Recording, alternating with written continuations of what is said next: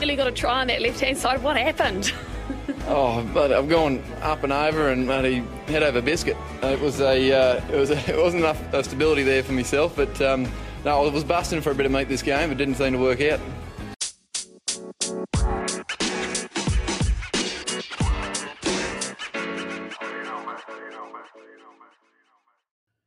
Hello, cheers, and welcome, welcome once again to the Scrum of the Earth podcast, the weekly show that brings you news, reviews, great interviews, and so much more all about the world of rugby. I am your host, David Lawrence. I'm an American rugby fan who follows the game wherever I can find it all over the globe. If you'd like to get in touch, well, I would love to hear from you. I'm on Twitter at of Scrum. I'm on Instagram at the Scrum of the Earth podcast. You can always just drop me an email at the Scrum of the Earth at gmail.com. So, as always, there was a ton of rugby this weekend, so let's get right to it.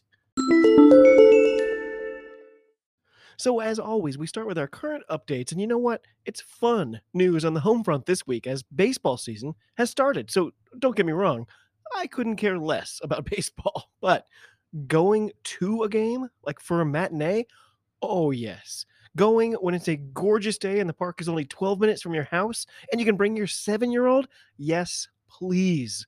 That's right. It was my son's second trip to see the Worcester Red Sox. This is a tradition I absolutely love. He he's a big fan of baseball, or at least playing baseball, which starts again this month, by the way.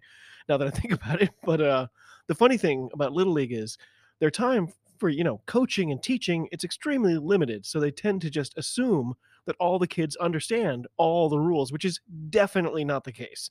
Going to see professionals play helps him understand how it all works. It provides, you know, real life examples of things I've tried to explain, like the infield fly rule or even the concept of force outs. But on top of that, it's it's just a fun, lovely way to spend an afternoon. Every now and then something really spectacular happens. I just I can't wait to go back and take him with me again when it finally gets warm out, if that ever happens. It's too good. It's too good. People have to know. Yes, I'd, I'd say it is good news this week. So, a player that I'm a big fan of, Louis Lynagh, he's back from a long injury and was ready to get suited up for Harlequins this weekend. So, I found a little piece about it on the ever irritating Rugby Pass website. Kind of got me fired up. So, it read, quote, Louis Lynagh is available for Harlequin selection for the first time since last June after playing his first match in nine months last weekend with London Scottish. The son of the legendary Wallaby Michael Lynagh made the trip to Caldy last Saturday to prove his fitness in time for this weekend's Heineken Champions Cup tie away to the Stormers. Lynagh came up through the guts of 50 minutes in that 1926 championship defeat for Scottish and after returning to London, he jumped on the plane at Heathrow on Sunday night for Harlequins' flight to Cape Town for their round of 16 clash with the URC champions. Not since the final round of the 2021 22 regular season at Exeter last June has the name of Lynagh been on a Harlequins team sheet. Amazing.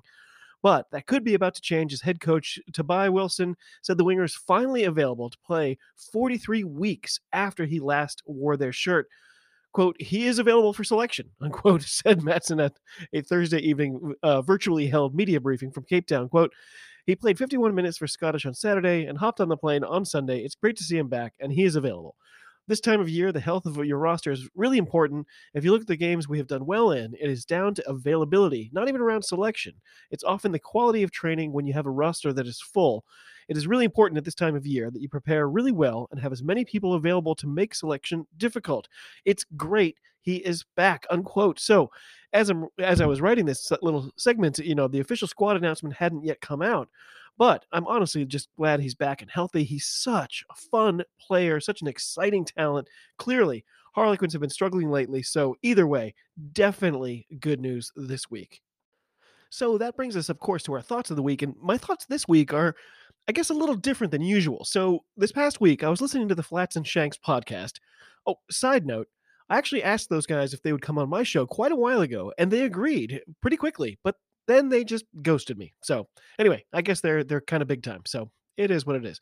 Anyway, David Flatman was telling a story about sort of being annoyed and how pricey a T-shirt was at. I think he said it was a Ralph Lauren shop Eh, he said how when he saw the price tag, he kind of gave the person working there a hard time about it.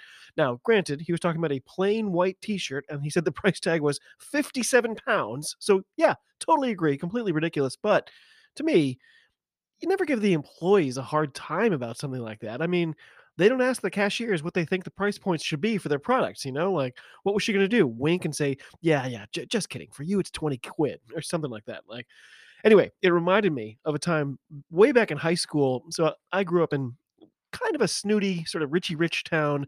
Despite not being in that class ourselves, my parents were just incredibly lucky to get an amazing deal on a house.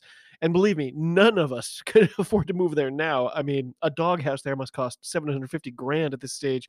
But back then, uh, so a good friend of mine, she worked at a, a sort of high end bakery where everything was pretty expensive.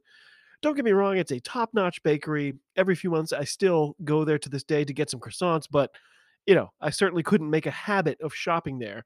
So my friend is working, and a woman comes in to buy a loaf of bread, which was naturally way overpriced. So she asked for the loaf. My friend gave it to her and said, "Okay, that'll be seven ninety nine or whatever the price was back then." The woman looked very annoyed and said, Seven ninety nine? That's an awful lot to pay for a loaf of bread. And my friend, all God's bless her, she didn't argue or make excuses or anything. She simply took a beat, looked at the woman, and said, Yes. I mean, brilliant, right? Like, yes, ma'am, you're absolutely right. That is truly an exorbitant amount to pay. And yet, here you are. I swear, I'll never forget that as long as I live. So good.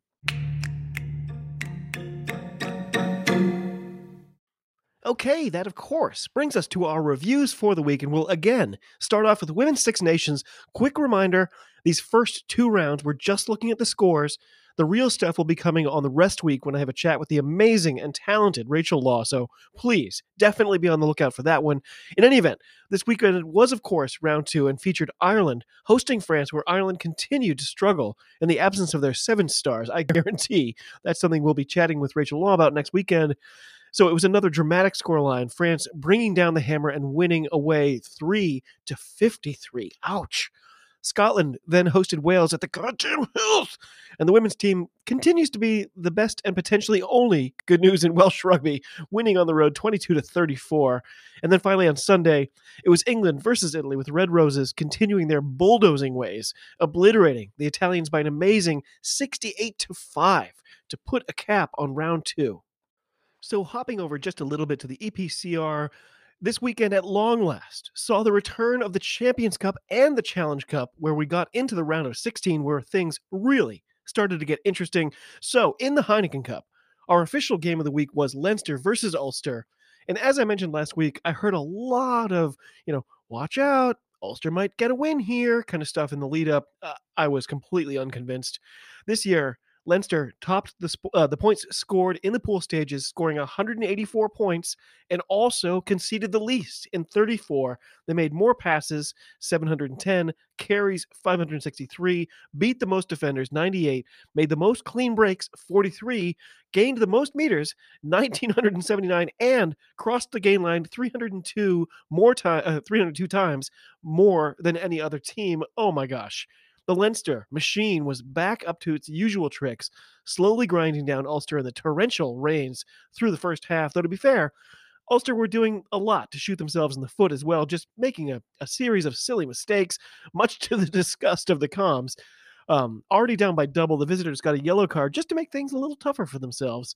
This one, it ended up a bit boring in that way that Leinster always are, somehow. But, you know, it was a yeoman like performance as per usual. Ulster never really getting a foothold or looking threatening in any way. By the end, it was a good old double up. The comms falling over themselves to apologize for the lackluster viewing 30 to 15 to put Leinster into the quarterfinals. So, Leicester versus Edinburgh had what the comms called, quote, terrific atmosphere, unquote, despite the fact that it was an absolute deluge out. I was actually really excited because friend of the pod and all around smashing gent, Craig Manson, was there with his son, checking boxes on the old bucket list. Must have been incredible. Uh, also, side note, great, great to see Darcy Graham out there when you could, of course, actually see anything through the biblical downpour he had gone full platinum blonde, which is kind of an ambiguous move when you're always wearing a scrum, scrum cap, but what do I know? So, as you'd expect, it was tough going for both teams in the first half. The hosts took a 3 to 0 lead into the break, but in the second half, it was Jasper Wiese breaking Edinburgh's heart, gaining the momentum they needed to put the visitors to bed 16 to 6 to advance. The disappointing season for Edinburgh continues. Man, oh man. So, Sharks versus Munster. This one, I gotta say, it had me really worried because the replay was just an error message for a full day. But I stuck it out. I, I went back and checked again, and I did find it a huge relief as I've been really looking forward to this one. It was indeed a super close one. Sharks with a three point lead at the break. When the teams came back out, Eben Etzebeth was looking, uh, I guess, even angrier than normal, and he was carrying a huge bag of ice. The comms said, Well, looks like he's feeling poorly. I guess we'll have to wait to see where he puts that. High comedy. So Snyman, he got his first start in what, a decade, I guess? I wondered how many minutes he'd last, but eh, eh, to be fair, he looked really good out there. Sharks started to catch fire a bit as the second half wore on, and it was Werner Kok getting his third try in as many appearances in this competition to seemingly bust things open 36 to 14 with 25 minutes left. Comms highlight once again, Mapimpi, he looked like he had just scored a spectacular try, but it was called back, and they said, well, that was one of his amazing tries that doesn't actually earn points. But he's had enough in his career. so he then almost immediately scored one that did count, just to sort of prove a point. And that was pretty much the nail in the Munster coffin. 50 to 35 was the stunning total in this one. So Stormers versus Harlequins was obviously another one I was really looking forward to, but sadly, this match got the FloRugby treatment. So rather than this actual match, the replay was 51 minutes of a Griquas match from the Currie Cup. Wah, wah. Actual score of this one 32 to 28. Disappointing. So La Rochelle versus Gloucester, it, it doesn't get any closer than a 15 all tie at the break. Everything to play for over the final 40. They're in a right old scrap, said the comms, as this one seemed to grow in intensity with every point on the board. Gloucester hanging on by a fingernail, 22 to 23, entering the final quarter of play. A yellow card to the home team soon after had Ronan O'Gara pacing the sidelines like a, a tiger with dingleberries. Quote, what are we seeing here? Unquote, they asked from the booth as Billy Twelvetrees extended the lead to four. And oh my word, my friends, those final few minutes for, for Gloucester were possibly the most incredible defense I've ever seen. It was just completely off the charts. It didn't even make sense how they were able to repel the attackers for so long. I seriously caught myself gasping more than once. However, However, this is La Rochelle we're talking about. They're the defending champs. They have Teddy Thomas. He broke out wide, and did some fine work of his own to get the try that would be the difference. Your heart had to go out to Gloucester after an effort like that. What a showing, but all for naught. Going down 29 to 26 in an all time thriller. Then Exeter versus Montpellier. Obviously, didn't watch this one. But in this week's edition of Stuff David Doesn't Really Get, Exeter tied it in extra time, getting a draw, but somehow advancing to the next round anyway. The decider, it turns out, was total tries scored. So a 33 all was just uh, enough to get the Chiefs a quarterfinal. If only the decider had been if your fans do racist chants all night, you don't get to advance. Toulouse versus Bulls was another exciting one. Once again, it was played in a massive rainstorm. The visitors couldn't have been happy about it, and the French crowd was rocking. But uh, to me at least, there was sort of a, a, look about the Bulls on this day that, that said they were here with a purpose. Like they they'd lost eleven of their last fifteen, but somehow I just felt like the pressure was squarely focused on Toulouse. Naturally, the rain, so heavy at that point, impacted every aspect of this game, except of course for, yep, you guessed it, Ntamack's hair. I mean, we all know he's not actually human, right? So 12 to 6 was, quote, halftime in the Pink City, unquote, said the comms, as we hunted for our first try, but the second half saw the skies clearing. Would that make uh, be the difference maker? Uh, no, no, the answer was no. Toulouse only finding more momentum as they got the first try of the day around the 53 minute mark, and they were never looking back, ultimately smashing their guests 33 to 9. What a disappointment for the Bulls, oh, but a well deserved victory for the home team, and so much for my predictions. so Saracens versus Ospreys. Ospreys actually held a lead for quite some time, but naturally, it was the super annoying Saracens getting back within a point after the clock was well past 40 minutes. And in the second half, the home side just pulled away completely, winning yet again 35 to 20.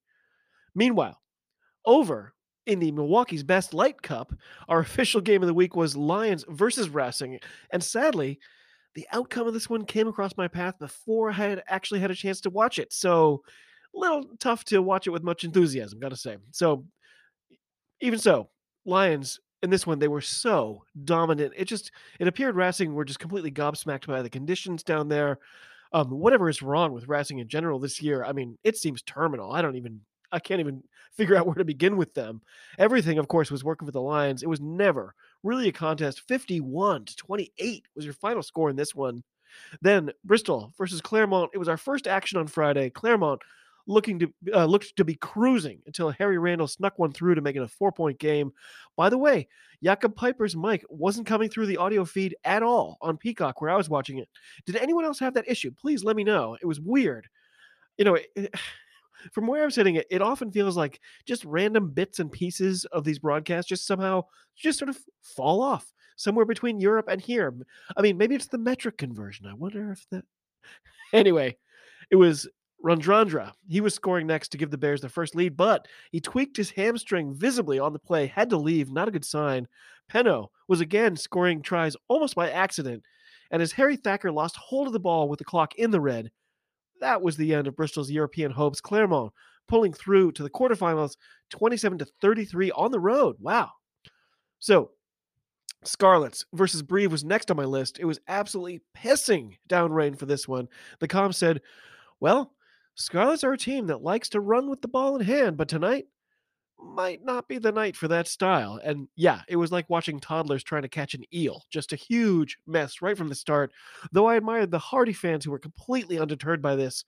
Our first try didn't come until almost the 50 minute mark, and it was Bristol slip and sliding their way to make it 9 to 7. The crowd suddenly worried. However, two tries fairly late for the home side would see them through. Scarlets punching their tickets to a quarterfinal 19 to 7 in the end. Nice job by them.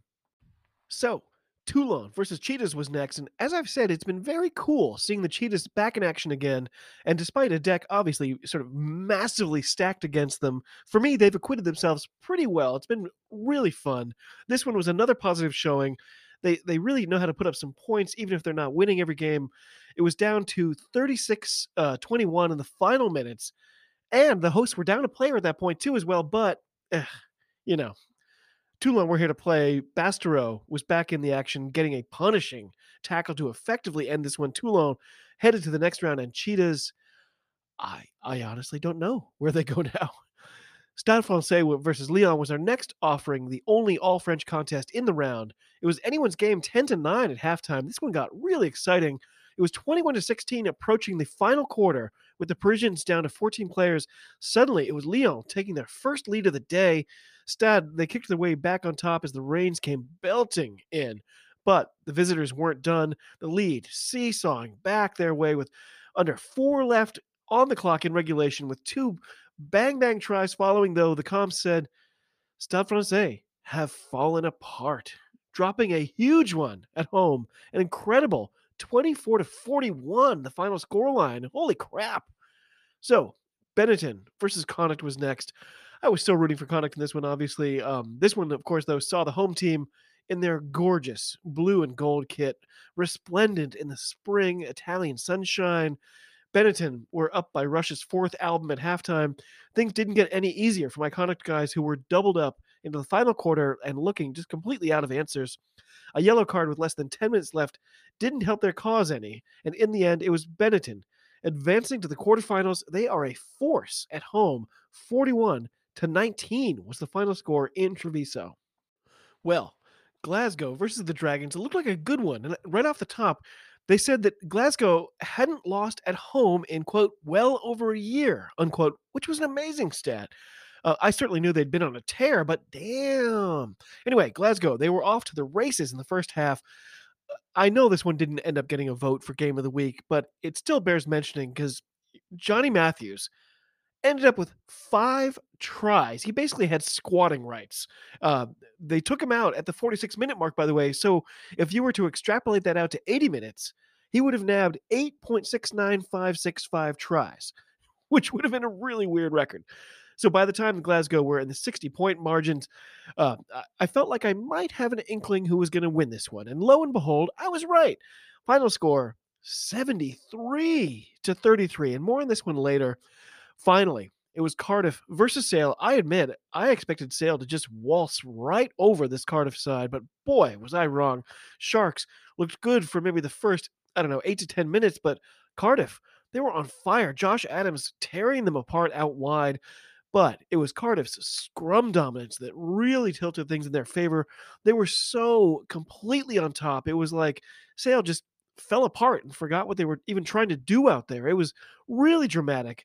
Um, the home team managed to build a 25 to 10 lead at one point. However, there is a reason Sale are where they are in the Premiership table. When Cardiff's front row got subbed out, their scrum dominance seemed to go off with them. Suddenly, it was 25 to 20 at the start of the final quarter.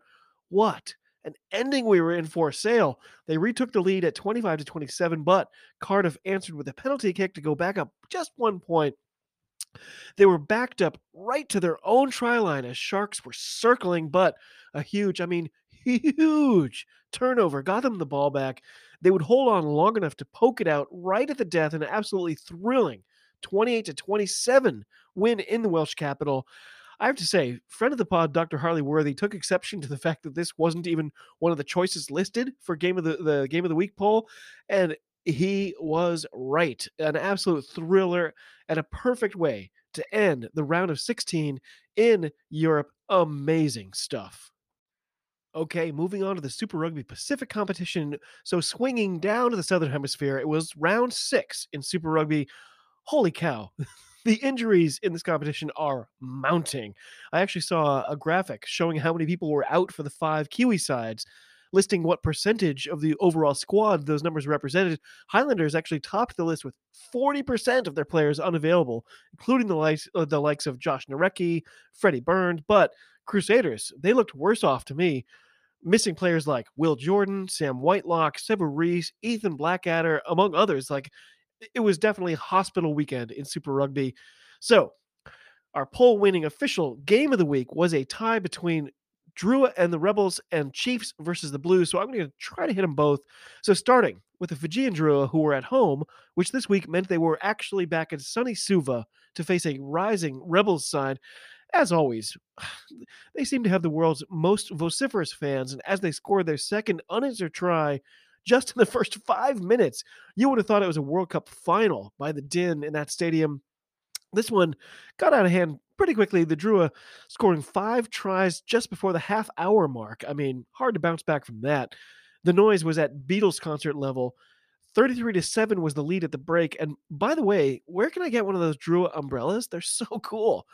Uh, the home team, they cooled off considerably in the second half, figuratively, if not literally, and even the crowd seemed a bit exhausted at that point. By the end, it was a respectable scoreline for a team that had looked completely dominated for the first 30 or 40 minutes. Rebels dropping one on the road to an impressive Fijian Drua side, 38 to 28, overlooking the emerald shores of Suva. So next was the matchup that I would have guessed was going to run away with our little Twitter poll. The Chiefs, of course, hosting the always a bridesmaid Blues. And I kid you not, it took the home team literally 26 seconds to score their first try. Would that prove an omen? So around the quarter hour mark, it was something you basically never ever see. Beauden Barrett making a huge mistake. So coming through for basically a walk-in try, he seemed to decide at the last second to get it closer in towards the goalposts, but this opened him up to be tackled, whereupon he simply stepped out the back of the in goal area. Just kind of shocking for a two time World Player of the Year. If the Chiefs went on to win this one by four or less, wow, this would have been big. So, Blues, however, seemed unconcerned. It was only moments later that they got one from Caleb Clarke. But speaking of Beauden Barrett, he shanked his second consecutive kick to miss the extras, and we were tied at 10 after the first quarter.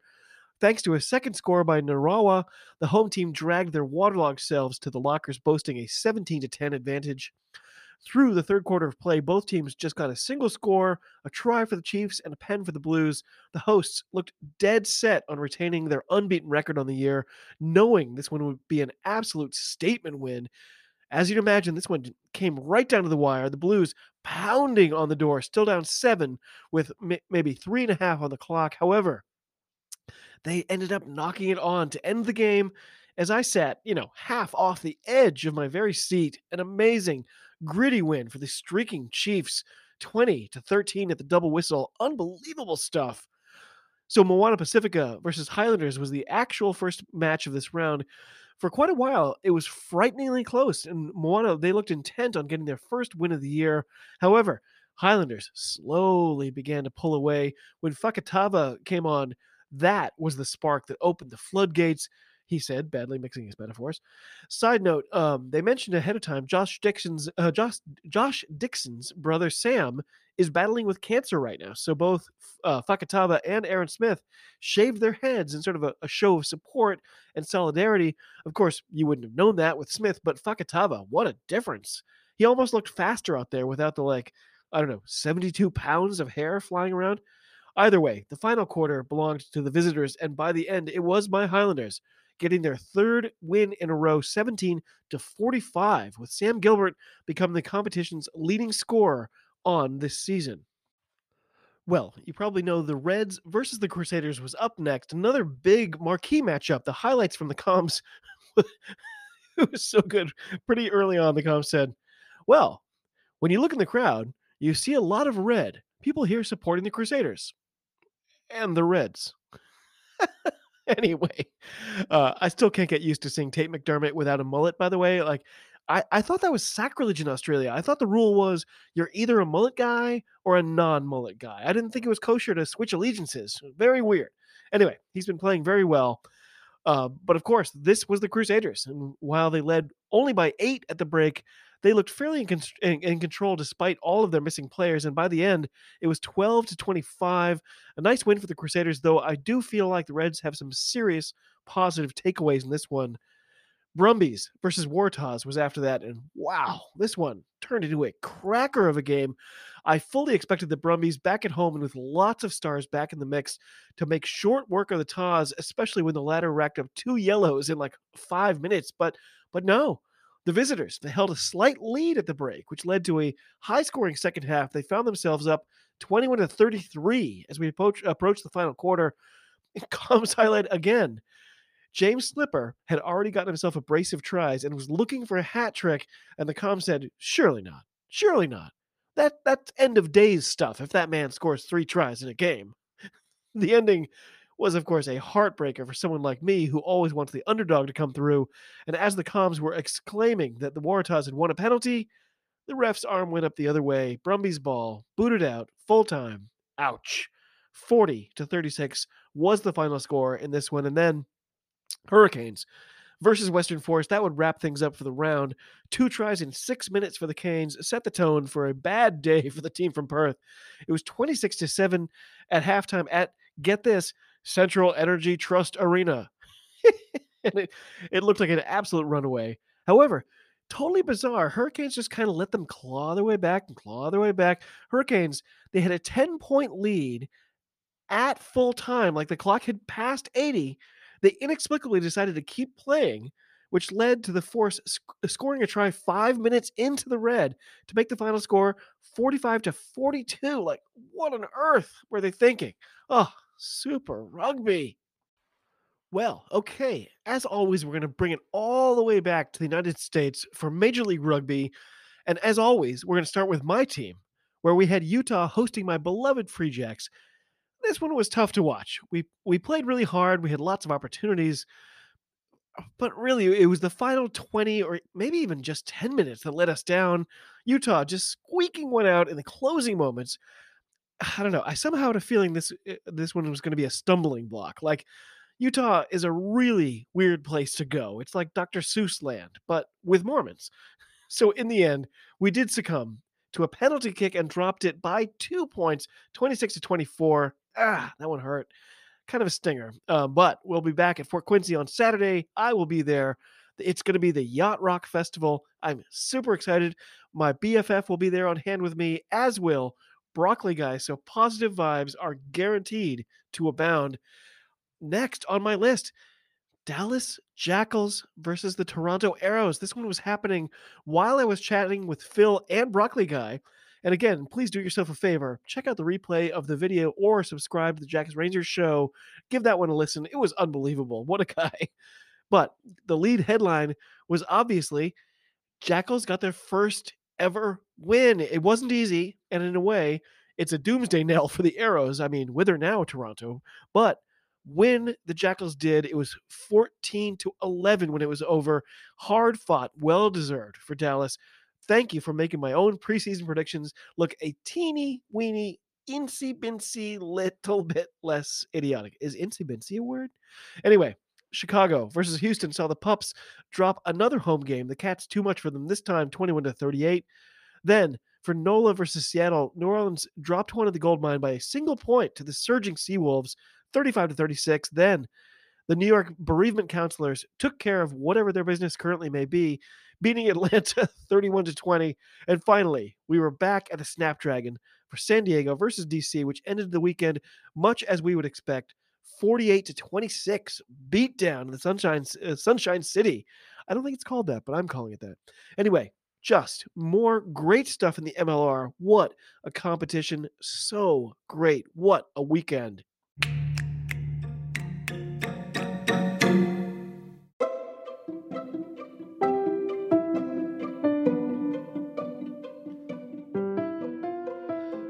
Well, my friends, as you know by that music, it's time for this week's Diamond in the Ruck Award, and this week the award goes to Johnny Matthews of the Glasgow Warriors. Mr. Matthews, I don't think I've ever seen a hooker put in a shift like you did this weekend, which included a 30 meter romp where you could have passed for a test level winger. Your five tries were not just a record at your position, but was a record for any player in the history of Glasgow Warriors. Johnny Matthews, you were at the very heart of your team's record breaking 11 try performance. Congratulations to you, sir, for you are this week's Diamond in the Ruck award winner. Well done and enjoy.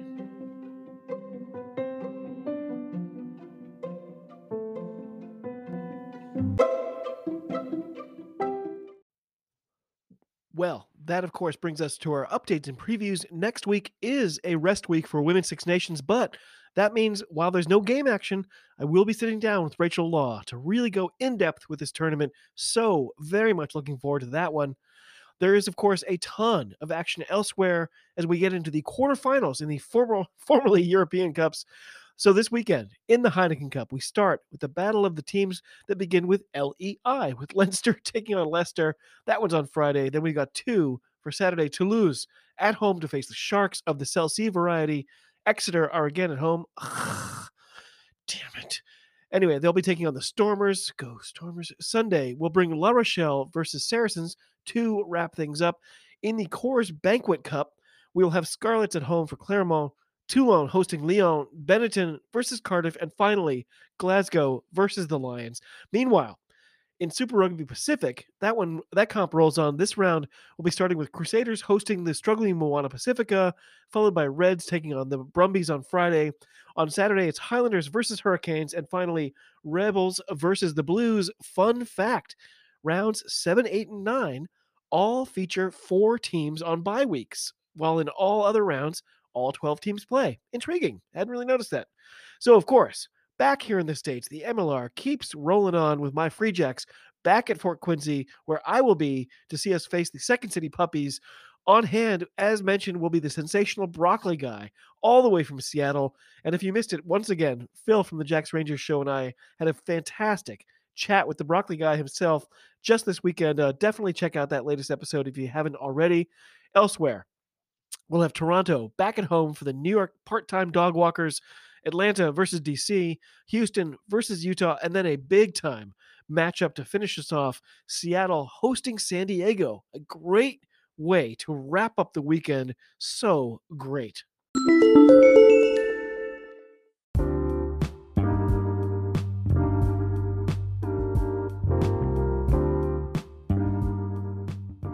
Well, my friends, that does it for another week. I think I need like a week off just to catch up mentally. So, next weekend, it's going to be a lot lighter in terms of actual games being played. A little bit of a break for me, but uh, I'm still exhausted even thinking about it. So, as always, my friends, thanks again for coming along to all of you across the globe. Cheers. Talk to you soon. And of course, be well.